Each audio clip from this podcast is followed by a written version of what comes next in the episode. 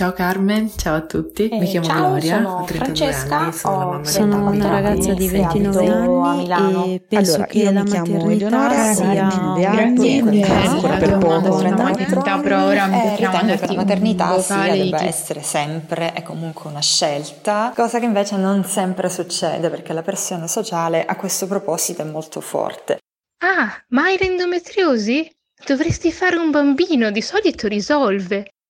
Buongiorno e benvenuti a tutti a una puntata speciale del podcast Crucchio Terroni Siamo tutti fannulloni. Come annunciato nella puntata precedente sulla maternità, volevo pubblicare un contenuto di approfondimento dove facevo sentire a tutti voi i messaggi vocali che diverse amiche mi hanno mandato. È un modo per ribadire il fatto che la maternità, così come la paternità, siano una cosa estremamente privata e che ogni prospettiva sia legittima e importante e quindi insomma volevo darvi l'opportunità di esprimervi. Oltre ai messaggi eh, vocali che mi hanno mandato delle amiche, alcune amiche mi hanno mandato anche un messaggio scritto e quindi passerò ora a leggervelo, sperando di ehm, insomma leggerlo bene, ecco.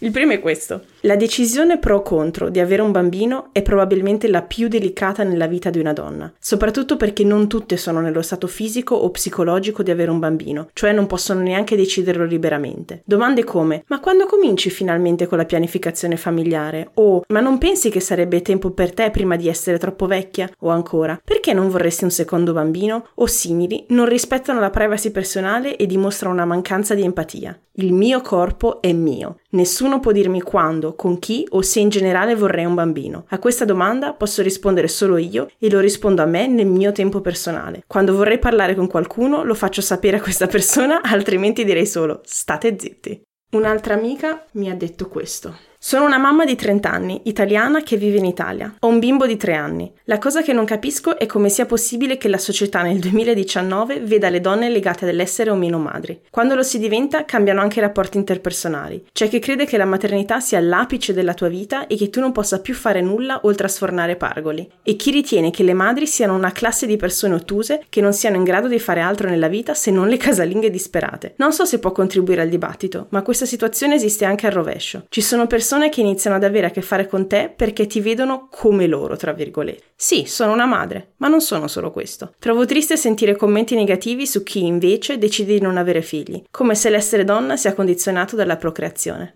Dunque, mi chiamo Serena. La mia esperienza è questa. Quando avevo 20 anni avevo già un'idea molto,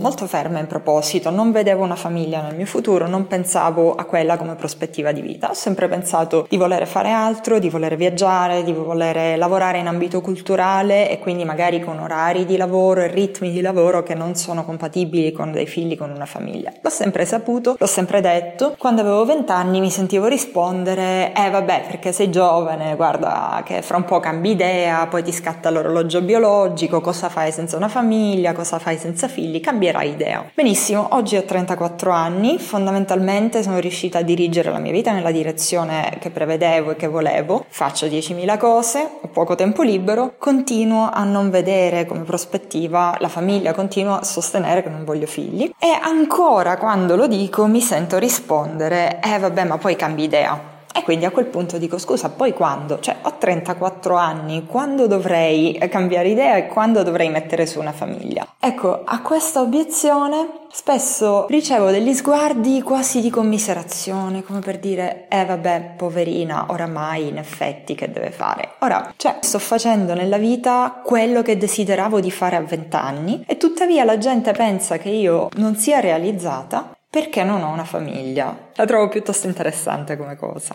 Sono una ragazza di 29 anni e penso che la maternità sia un'opportunità per una donna e sia un momento molto importante che va rispettato. Penso anche che in questo momento in Italia non venga proprio ancora rispettato in quanto tale soprattutto dai datori di lavoro spesso e volentieri. Uh, nella mia esperienza i datori di lavoro vedono la maternità solo come un problema, come qualcosa che li mette in difficoltà, che mette in difficoltà l'azienda e lo fanno pesare come una colpa sulle dipendenti, sulle donne e questo non è assolutamente giusto. Nella realtà in cui viviamo spessissimo vengono assunti uomini anziché donne se questi candidati sono tutti intorno ai 30 anni, la donna viene molto spesso scartata rispetto al candidato uomo e non si fa mistero del perché, purtroppo. E mm, anche quando sei assunta in un'azienda di qualsiasi tipo, te lo fanno pesare in continuazione, Spesso la vivono quasi come una mancanza di lealtà nei confronti dell'azienda, come se una persona non potesse avere voglia di dedicarsi alla famiglia o a qualcos'altro che non fosse il lavoro e mh, mm, si sentono quasi eh, traditi da questa cosa, come se mm, davvero nulla avesse più importanza nella vita di una persona se non il lavoro. È terribile questo perché se una donna ancora oggi nel 2019 deve avere paura di dover dire di essere incinta al proprio capo e succede spesso e volentieri, se non in tutti i casi, c'è qualcosa che non funziona nel sistema. Eh, a maggior ragione questo succede anche quando il capo è una donna e questo mi fa veramente rabbrividire perché come esperienza personale anche il capo donna vede la maternità come una cosa veramente un problema da risolvere, una, una grana, diciamo, sia che questa persona abbia figli lei stessa, sia che non ne abbia. E mm, proprio una donna dovrebbe veramente capire che eh, questa non è una cosa con cui si può ricattare una donna, una dipendente, veramente non è giusto fare un ricatto del genere perché una donna ha il diritto diritto come un uomo di avere sia il lavoro e la carriera e sia la famiglia. E non è che se si assenta per un anno o due di maternità allora significa che non ha voglia di lavorare. E questo è lo stereotipo con cui dobbiamo ancora noi lottare purtroppo. E parlo della situazione italiana quindi è una cosa sicuramente su cui riflettere. Cara Carmen, grazie per la tua domanda sulla maternità, però ora mi toccherà mandarti un vocale di tipo un'ora e mi odierai tantissimo per questo, perché fondamentalmente il tema della maternità c'è un tema che ricorre tantissimo negli ultimi anni della mia vita, più o meno da quando mi sono sposata, attraverso varie letture o anche articoli o conversazioni con amici che magari pensavano anche loro di avere figli o li hanno lo stesso, come dici tu, eh, subiscono varie pressioni sociali.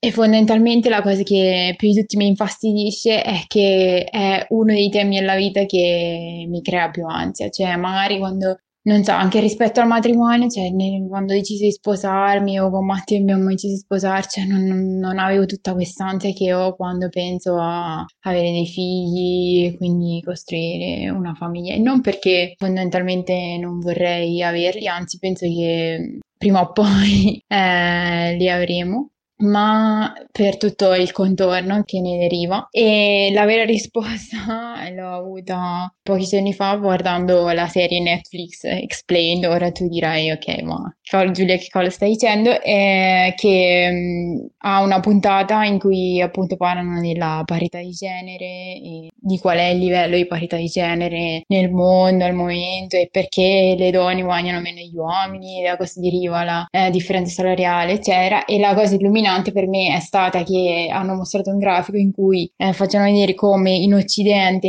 un uomo e una donna con lo stesso livello di istruzione, la stessa età, le stesse diciamo, prospettive lavorative eh, si trovano a guadagnare di meno nel corso della loro vita semplicemente perché hanno un figlio e quindi la madre rimane a casa più a lungo, si deve occupare dei figli se i figli stanno male, è lei che rimane a casa e quindi fondamentalmente perde un sacco di tempo eh, al lavoro e questo la discrimina rispetto al compagno, al marito, al fidanzato che invece per tutto il tempo in cui i figli nascono, crescono, eccetera, continua ad andare al lavoro senza prendersi mai una pausa. E quindi questa è esattamente la ragione per cui il tema maternità mi mette tantissimo tantissima ansia perché obiettivamente mi scoccia tantissimo che io abbia studiato anni e anni su scuole superiori, università, dottorati, perché comunque cioè, cresci con l'idea che studiare è importante, che ti devi formare perché questo poi ti garantirà magari una vita migliore, un'indipendenza, eccetera. E poi alla fine la realtà è che nel momento in cui ti innamori una persona, decidi con lei fare un progetto di vita che è giusto e è assolutamente legittimo. Fondamentalmente la cosa più bella che è quella di generare una nuova vita,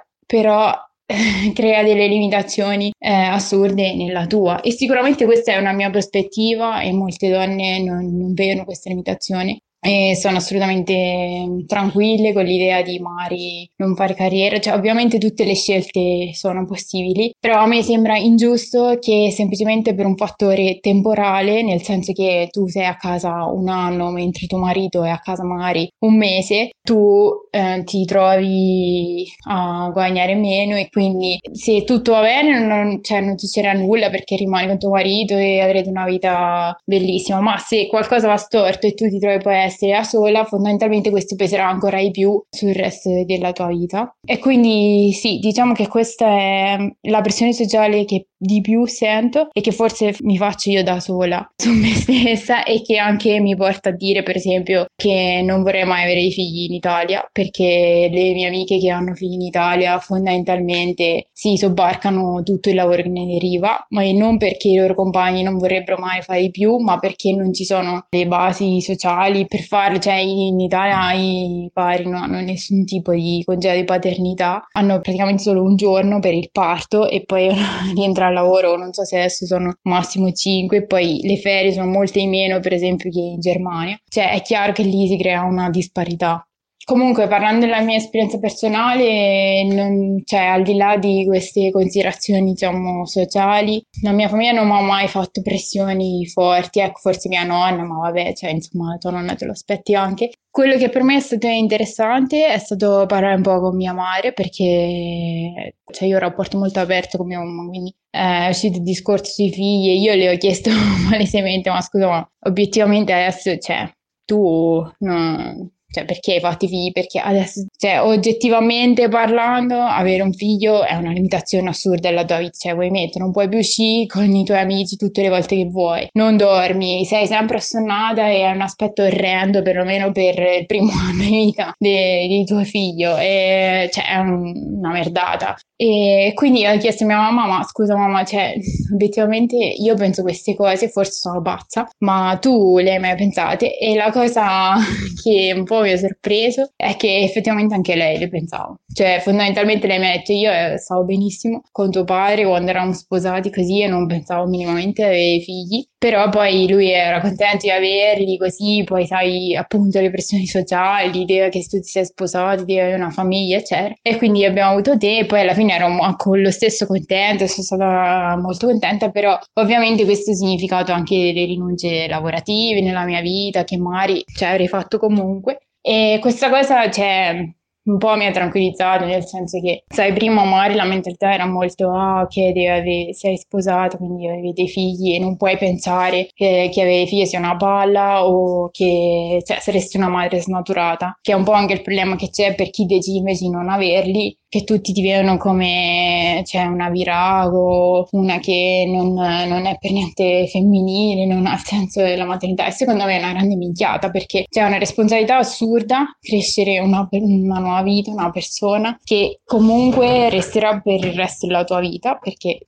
alla fine anche noi che siamo grandi comunque facciamo un sacco riferimento ai nostri genitori. Quindi non c'è niente di male nel fatto di avere paure, angosce o di pensare tipo mio non ce la farò mai oppure la mia vita cambierà talmente tanto che non riuscirò a, a far fronte al cambiamento. Cioè, secondo me di questi temi bisognerebbe parlarne molto di più e questo renderebbe anche il tema della maternità meno un tabù e molto di più un altro tema qualsiasi come qualsiasi cosa nella vita, come sposarsi, non sposarsi o non lo so, studiare, non studiare, lavorare, non lavorare, insomma, qualsiasi cosa che uno fa nella vita, mentre secondo me è ancora molto un tabù Eh, ciao, sono Francesca, ho 34 anni e abito a Milano. Le cose da dire su questo argomento sarebbero uh, milioni, quindi cercando di concentrare i concetti che vorrei esprimere, partirei da una frase che ha detto un mio amico riguardo la fare figli nel 2020. Lui in maniera molto estrema e provocatoria ha detto che fare figli nel 2020 è una follia data dall'egoismo egoismo di una società patriarcale.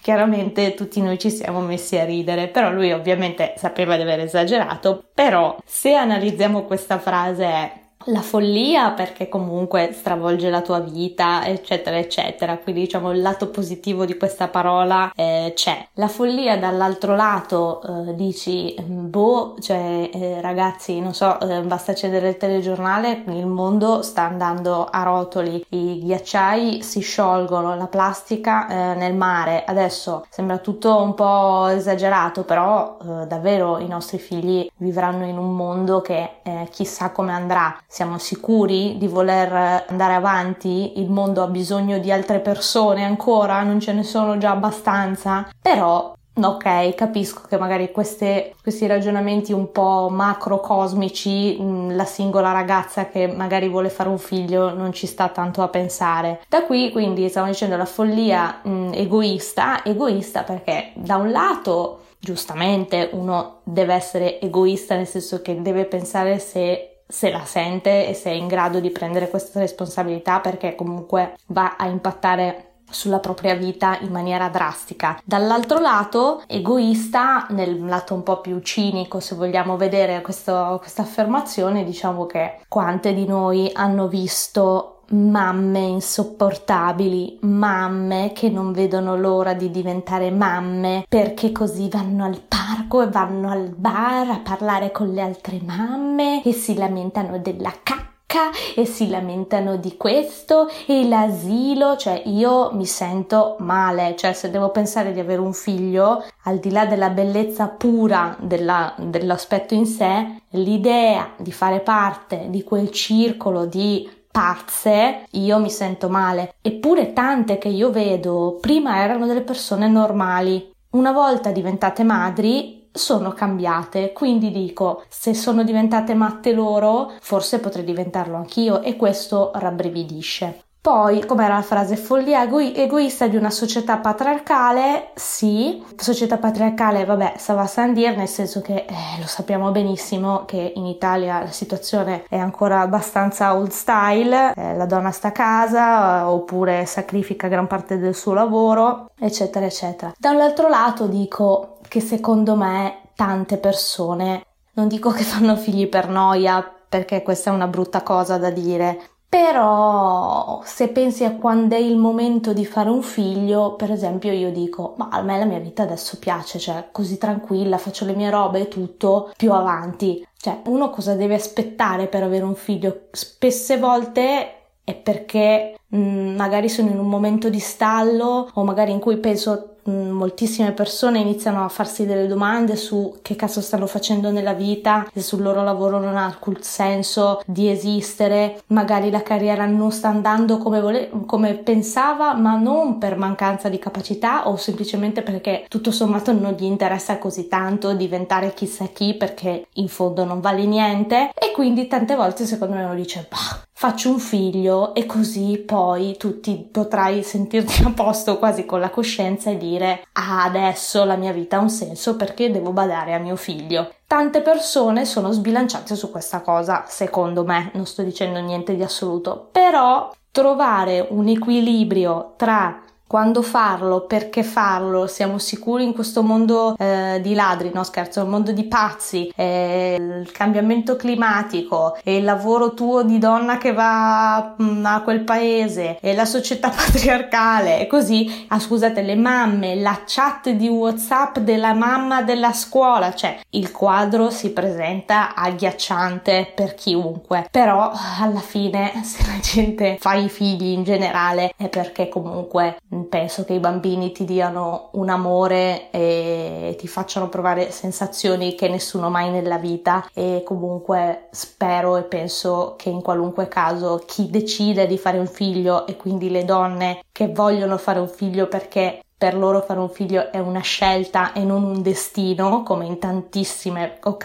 casi è, sia una cosa meravigliosa e che non prenda assolutamente in considerazione tutte le cose cattive e brutte che ho detto e che se la viva nel miglior modo cercando di rimanere normali e avere rispetto del figlio che è una persona che starà crescendo, avrà una sua identità e del marito moroso, morosa che avrà per crescerlo insieme. Quindi, boh, ognuno faccia quello che vuole e avanti tutta. Mi chiamo Gloria, ho 32 anni, sono la mamma di un bambino di 6 mesi. Allora, la mia storia è che mm, Sette anni fa ho incontrato l'uomo che poi è diventato mio marito e in questo lungo tempo abbiamo passato insieme un sacco di esperienze meravigliose, dall'innamorarsi all'andare a vivere insieme in un altro paese, ci sono state molte avventure, fino a condividere insieme anche questa esperienza enorme, enormemente bella che è avere un figlio. Avere figli è una cosa che ho sempre saputo in modo vago che avrei voluto in futuro, anche se non, eh, non l'ho mai messa a fuoco molto presto come, come idea. Mi reputo fortunata, nel senso che non ho mai subito particolari pressioni da parte di famiglia, amici, conoscenti, eh, colleghi, e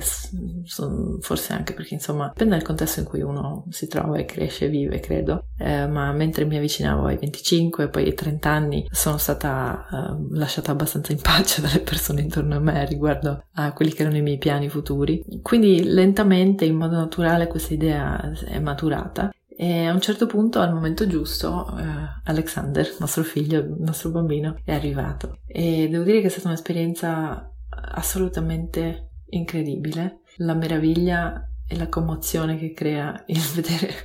un batuffolino minuscolo, completamente inerme, incapace di fare qualunque cosa. No, niente ti prepara per, per, questa emozione. Ma insomma, eh, diciamo che dopo la sua nascita, noi ora viviamo negli Stati Uniti, eh, paese non molto amichevole per eh, situazioni familiari o periodi di maternità e paternità e quant'altro, quindi dopo tre mesi siamo riusciti a estendere a tre mesi e mezzo il periodo di maternità che sono riuscita ad avere e a quel punto sono tornata a lavorare, lavoro come ricercatrice all'università in un paese in cui i costi degli asili sono astronomici, più o meno come un affitto. Una tata guadagna allora probabilmente più di me o come me, quindi c'è un po' di uh, frustrazione a volte, è molto difficile lasciare un, un bambino neonato nella cura di qualcun altro quando sai che vai a lavorare per guadagnare la stessa quantità di soldi che poi pagherai a fine giornata per pagare qualcun altro per stare a giocare con tuo figlio tutto il giorno, insomma. Per cui diciamo che in questo periodo c'è voluta una, all'inizio un po' di determinazione, bisogna avere le idee chiare e non lasciare che le emozioni del momento confondano quello che uno vuole avere a lungo termine, perché so che a lungo termine voglio ovviamente continuare a lavorare, sono una persona che non potrebbe mai immaginarsi di eh, smettere di avere interazioni con il mio mondo professionale, anche se è una scelta che è molto personale, dipende da esatto i caratteri eh, di chiunque, di ciascuno, giusto? Quindi per me è stata una cosa eh, interessante da scoprire, diciamo. Eh, penso che la maternità sia una delle esperienze più personali che ci possono essere nella vita. C'è una storia diversa per ogni donna e una storia diversa per ogni papà, anche per ogni uomo, perché questa è la cosa interessante stata per me. Ti scopri mamma e scopri la mamma che sei mentre lo fai. E io personalmente, diciamo, la cosa più importante che ho scoperto è che eh, non avrei mai potuto approcciare questa esperienza nel modo sereno e rilassato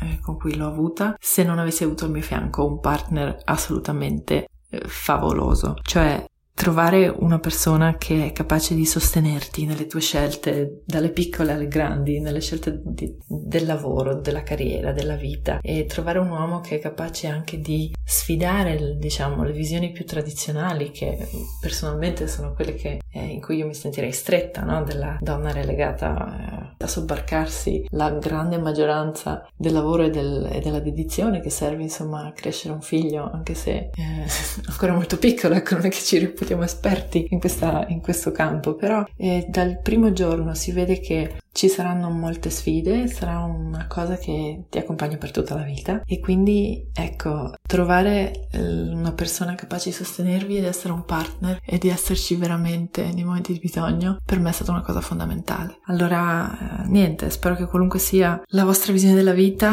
eh, che ciascuno possa concretizzarla in modo, in modo bello e arricchente. Spero che ci saranno molte storie positive che emergono da questo podcast perché essere mamma è la cosa più bella fino finora posso dire credo che mi sia successa e ho mio marito da ringraziare e lo avrò sempre da ringraziare per un sacco di altre cose. Quindi spero che siate fortunati come me e che avrete una meravigliosa esperienza e che parlerete un sacco di questo podcast una volta che uscirà. Un bacio, grazie e a presto. E anche perché, cioè, per gli uomini, per esempio, e quindi per la metà della popolazione mondiale, la domanda è fare un figlio o non fare un figlio non è una domanda vera, è una scelta di vita, secondo me. Nel senso che comunque da un punto di vista lavorativo sono molto meno penalizzati. Anche dal punto di vista dell'educazione, in parecchi paesi del mondo e anche nel mondo occidentale, gli uomini cioè, fanno il minimo nell'educazione dei figli e cioè non è il caso, magari i miei genitori c'era, però comunque non credo che mio padre sarebbe assentato da lavoro per mesi per eh, stare a casa con me. Vabbè che non gli era possibile perché comunque insegnava, però secondo me la mentalità di mio padre è molto diversa, per esempio, da quella dei miei coetanei, di Mattia, eccetera. E quindi secondo me per raggiungere una vera parità e anche per evitare di avere tutta questa pressione sociale bisognerebbe anche coinvolgere più gli uomini nella discussione, soprattutto fargli capire che è un arricchimento anche per loro il fatto di stare a casa con i figli e spendere il tempo con loro. Infatti un'altra cosa che mi ha colpito molto positivamente è stato il commento di un mio collega al lavoro che um, ha più o meno la mia età, che mi ha detto ah io non vedo l'ora uh, di prendere l'Health Insight con il mio nuovo bambino perché eh, altrimenti eh, anche con la prima famiglia è stato bellissimo perché eh, altrimenti lei, i bambini pensano che esista solo la madre perché ovviamente nei primi sei mesi vita, 5-6 mesi di vita eh, la madre li nutre, li coccola, cioè è normale che hanno un rapporto simbiotico. E quindi tu come pare non esisti. E invece poi lei è tornata a lavoro, io ero a casa con loro e ovviamente è un sacco di lavoro però dall'altra parte è un arricchimento assurdo perché finalmente tu puoi costruire una relazione speciale che è diversa da quella che hanno con la madre,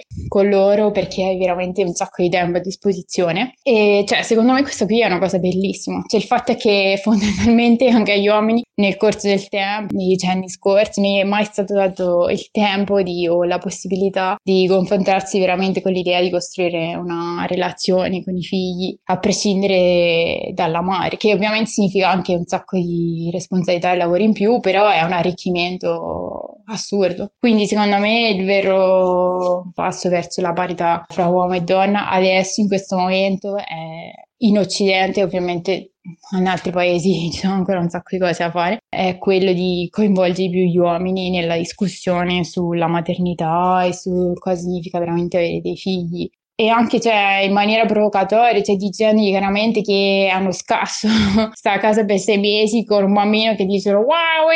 e sembri scemo alla fine e che non è tutto rose e fiori e che cioè, ovviamente ti vengono le nevrosi e, e è giusto che anche gli uomini condividano appieno questa cosa secondo me. Allora, io mi chiamo Eleonora, ho 29 anni, ancora per poco, ahimè,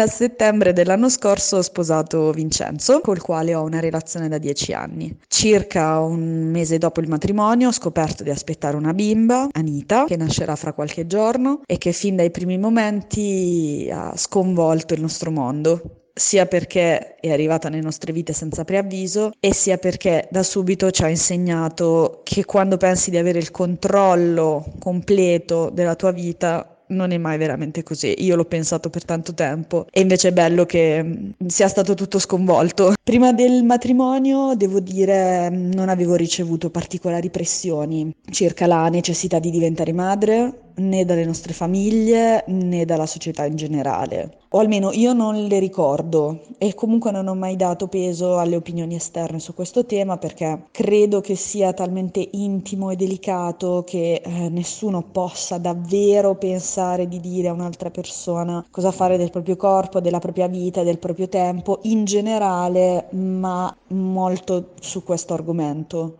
Come ho detto, la, la, mia maternità non era programmata, ma questo non significa che non avessi affrontato l'argomento con Vincenzo in vari momenti della nostra relazione. E lo dico perché questo credo sia un passaggio fondamentale, perché ci tengo a dirlo subito, né la maternità né la paternità sono fasi obbligatorie della vita di una persona, ma è importante che in una relazione entrambe le persone coinvolte siano estremamente sincere su questo aspetto dicendosi con tranquillità e apertamente eh, le proprie posizioni in merito. Soprattutto perché non credo che sia giusto far poi pagare a un figlio la frustrazione di non aver voluto affrontare in tempo quella conversazione la differenza di eh, intenzioni nei confronti di questa fase della vita dalla quale non si torna indietro, soprattutto per paura di non reggere il peso delle risposte dell'altro. Quello che ho scoperto, dopo aver cominciato a diffondere la notizia dell'arrivo di Anita, è che una gravidanza porta con sé un'incredibile quantità di racconti, opinioni, giudizi, esternazioni non richieste, che non sempre sei pronta a gestire. Per quanto io mi sentissi forte, motivata della mia personalità, prima di questo momento intendo la responsabilità di proteggere la crescita di un'altra vita e allo stesso tempo di preservare la serenità della mia esistenza mi ha in qualche modo distratta dal tenere a bada il mondo e ha fatto sì che, senza nemmeno accorgermene, venissi inondata dalle opinioni crude e piuttosto gratuite della gente che mascherata da lo dico per te, mi rifilava una sfilza di dovresti essere così, dovresti aspettare a fare il secondo figlio, oppure fai subito un secondo figlio, non avrai più la vita di prima, sarà tutto più bello, oppure sarà tutto diverso e spaventoso. Diciamo che una verità aurea della gravidanza è chiunque, uomo o donna che sia, che abbia figli o no, che abbia intenzione di averne o no, avrà qualcosa da dirti a proposito di quello che dovresti fare. E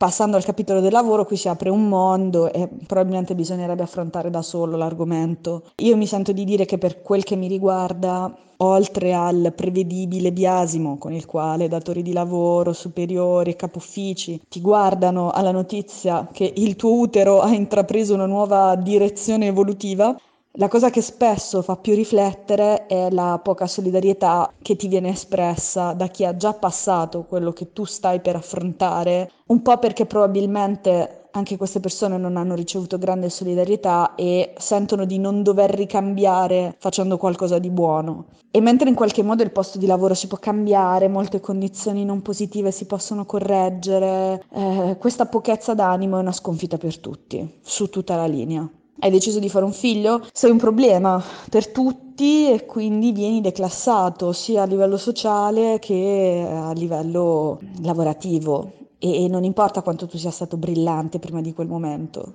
In più, se torni subito a lavoro sei una pessima madre, se ti prendi del tempo non sei così brava professionalmente parlando come volevi dare a vedere. Ovviamente non posso sapere se sia per tutti così, questa è la mia esperienza, sento di dire che però in questo senso il mio più grande desiderio non è avere ragione, ma essere smentita, ricevere invece dei racconti e dei fatti che parlano di esperienze positive. Detto questo, la, la mia opinione sulla maternità è diciamo la seguente. Non dobbiamo essere madre per forza, non dobbiamo essere tutte madri, non è necessario, non è utile alla società e non è una condizione con la quale misurarsi se non ci si rende conto che un'altra vita risentirà di questa esperienza se vissuta come un esperimento. Detto questo, se invece la vita in qualche modo decide per noi e vogliamo portare avanti questa grande e incredibile avventura, io auguro a tutti di cavalcare l'onda della paura di non farcela anche quella della potenza di sentirsi una persona nuova, ma soprattutto di trovare dentro di sé una grande forza che non pensiamo di avere ma che c'è e auguro di avere accanto a sé. Come nel mio caso, una persona incredibilmente brava e autentica come è stato mio marito per me, che è stato capace di tenermi la mano senza tirarmi a sé, ma sempre dicendomi che sarebbe andato tutto bene. Una famiglia come la mia, che ha saputo fidarsi delle mie scelte in questo percorso, senza interferire, nonostante l'ansia e la paura normalissime che si hanno in questo percorso, e anche gli amici che anche quando involontariamente mi hanno ferita, cercando di dirmi cosa avrebbero fatto al posto mio, sono sempre stati in grado di trasmettere tanto amore a questo piccolo nucleo familiare che si sta formando un passo alla volta. E detto questo, spero di aver risposto alle tue domande e ti ringrazio, spero di non aver divagato troppo. Un bacio grande. E così si conclude la nostra puntata speciale sulla maternità 2.0 con tutti i messaggi vocali che mi avete mandato. Grazie davvero per il tempo che vi siete prese, grazie per uh, aver confidato a me e a tutti gli ascoltatori e le ascoltatrici del podcast i vostri pensieri personali su un tema così importante e spero che questo aiuti altre persone a parlarne in maniera più tranquilla e consapevole nel, nel loro ambiente e a rispondere per tono alle persone che non sanno farsi gli affari propri. Tra una settimana torniamo con una puntata nuova del podcast su archeologia e politica con Antonio e sarà l'ultima puntata prima della pausa estiva, quindi poi dopo torneremo a settembre, non vi preoccupate. Alla prossima!